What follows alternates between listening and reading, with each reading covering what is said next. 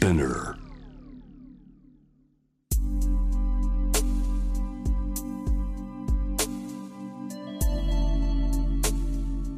眠らない街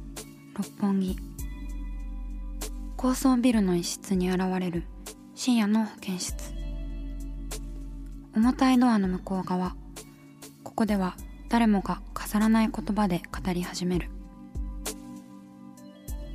心の声を聞き出す。特別な聴診器を持って迎えるのは酒と涙と哀愁をこよなく愛するイラストレーターの田中美咲。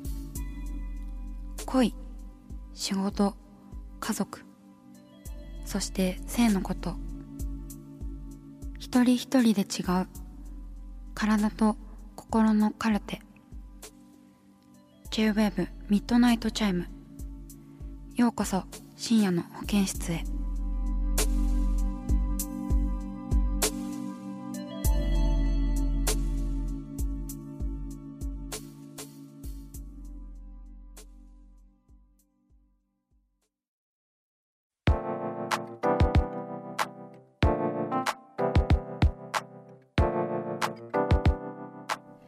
田中美咲がお送りしています。深夜の保健室ミッドナイトチャイム。お悩み相談ですね。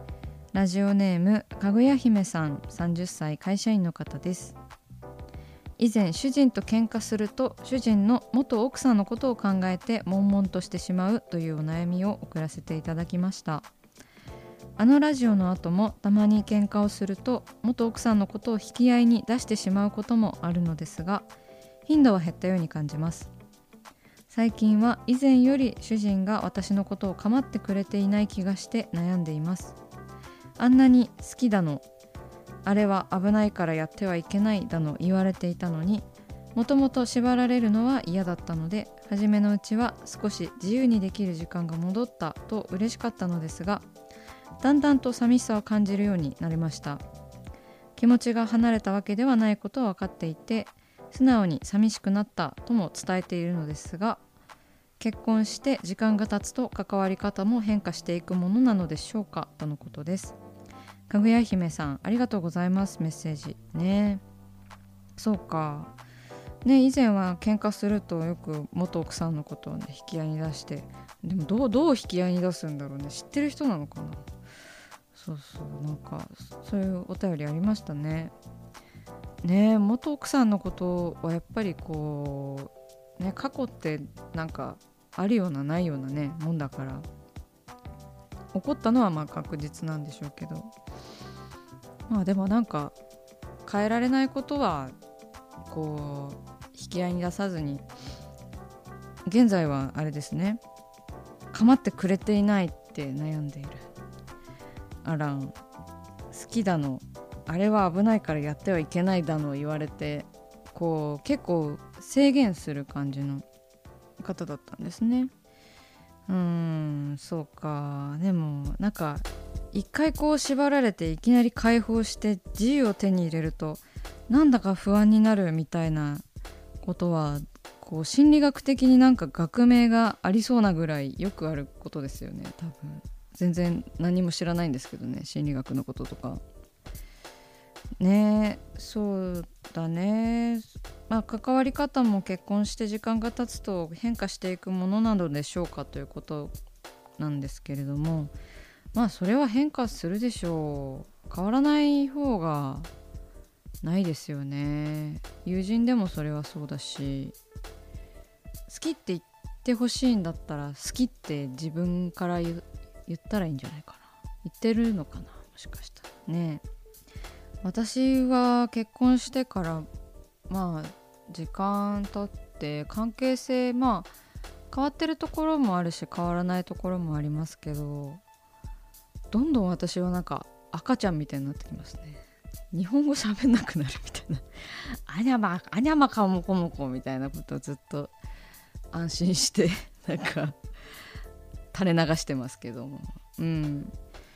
まあ人間関係は全体的にこう変化していくものだと思うんですよね。でもなんか一人の人間ってあんまりこう変われない面があるのに人間が2人になるとどんどん関係性が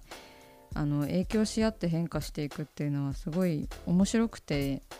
あの良いことだと思います。変化して悪くなっていくばかりじゃないと思うし、うん、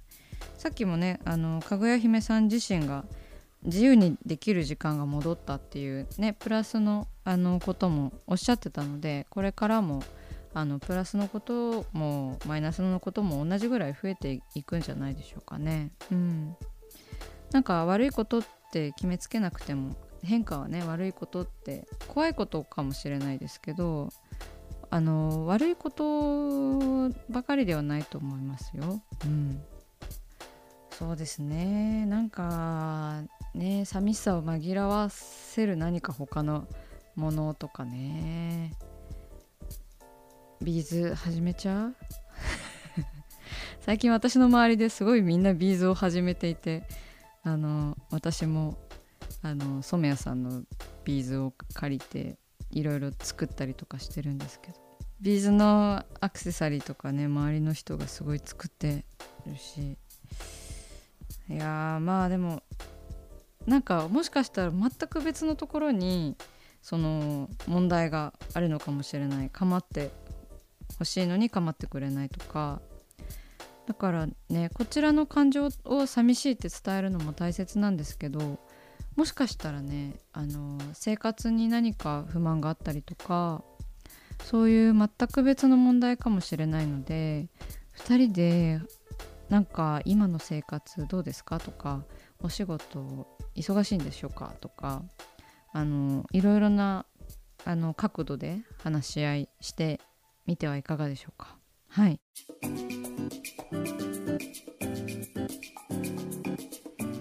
さあ始まりました。田中美咲の六畳一間。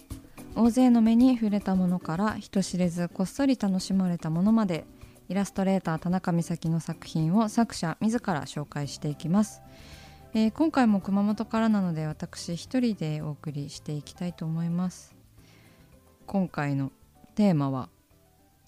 映画とイラスト。まあなんかイラストと映画っていうのはやっぱり切り離せないものというか、まあ、昔から広告に使われていたりとかねあったと思うんですけど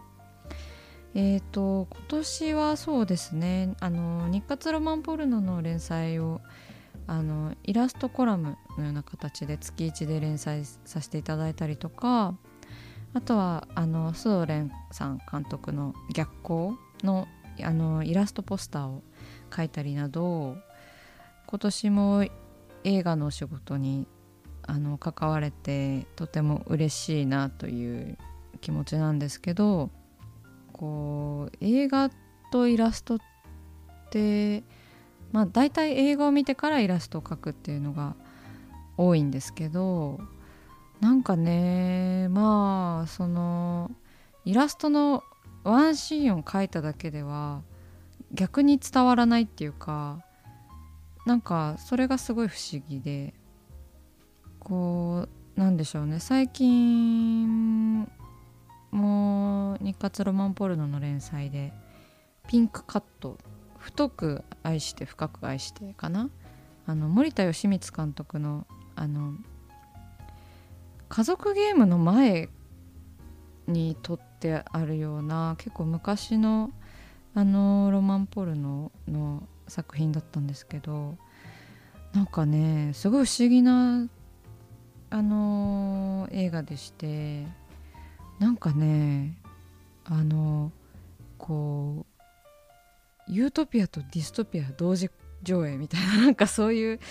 セクシーでポップな中にもなんか謎の不気味感がそれはなんか森田監督ならではなんだろうなってか、まあ、家族ゲームとかも私見てて好きな監督なのでなんかポップだしギャグパートがめめちゃめちゃあるのに怖いこの人たち。なんか変なことしてないのに変だみたいな。なんかそういう恐ろしさが映画を通してあって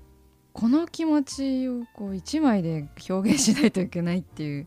そのやっぱりなんかこう長い作品というか物語がある作品を一枚にギュッて凝縮してこう見る人に伝えないといけないっていうのはイラストの醍醐味でもあって楽しいところで難しいいいところだとは思うんですけどえーと、私のインスタに上がってるその「日活ロマンポルノ」の連載のイラストはですねこれは映画のワンシーンをちょっと誇張して描いてはいるんですけど色をちょっと青白くちょっと不気味な不気味だけどポップみたいな色合いで描いたような気がします。あとはあれですねやっぱりあの人様の作品を取り扱うっていうのは非常にあの、なんか慎重にならないといけないお仕事だなっていうのを毎回、あの、感じてますね。なんか自分の解釈でいいのかしらとかその辺りはねあの緊張感があってこう作品に対する自分なりの答えとか気持ちみたいなのがこう映画のお仕事はよりこう乗るなって好きな映画の作品だとなおさらこう気持ちが乗ってくるなっていうふうに思いますね。うん、まあなんか映画からインスパイアされてイラストを描いたりすることもありますね。はい。トレインスポッティングとかを見た後にあの描いたイラストとかもありましたね。結構昔だけど。あと最近なんだろうな。最近の動画で言うとクイーンズ・ギャンビットとかって分かりますか？あのネットフリックスでやってたチェスが上手なこう女性がこうどんどん勝ち進んでいく映画なんですけど。いやあれはなんか全絵描きがこう絵に描きたくなった映画っていうかドラマだったんじゃないかなっていうふうに思いますね。なんかでも絶対に絵が魅力的だっていう映画ってありますよね。構図とかなのかな？うん。そういう意味ではあのー、今年担当した「逆光」という映画もすごいあのー、色味とか構図にこだわっていてすごく絵に描きたくなるようなイラストで映画を見てすぐにあのラフを書いた覚えがありますね。うん、がまあ結構難しいお仕事だなんて言いましたけどやっぱ難しければ難しいほど楽しいお仕事ではあるので皆さんちょっと映画のお仕事ね引き続き募集しております。誰が聞いてるか分かんないからね。いやなんかこう映画映画っていいですよね。なんか最近映画館がすごく頑張っているというかねコロナで大変な状況で亡くなってしまった映画館もたくさんあるんですけどその中でもこう動画配信サービスもすごい充実してる中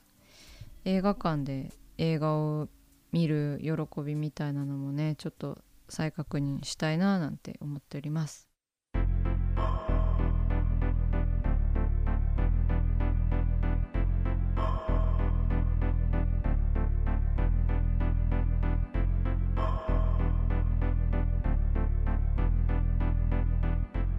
真夜中だから話せる。体のこと心のこと。 J-WAVE ミッドナイトチャイム公式サイトとインスタグラムは24時間オープンしています。あなたの悩み番組へのメッセージお寄せください。来週もイラストレーターの田中美咲が深夜の保健室でお待ちしています。キャリコン編集長通信仕事と人生の話をゆるゆるとパワードバイミモレこのポッドキャストではミモル編集長の河原咲子が時には一人で時にはゲストをお招きしキャリアコンサルタントの資格を生かして仕事と人生そして職業キャリアだけじゃないライフキャリアの話を誰にでも分かりやすくゆるゆるとお話します。毎週金曜日に新しいエピソードを配信中です。ぜひ一度聞いてみてください。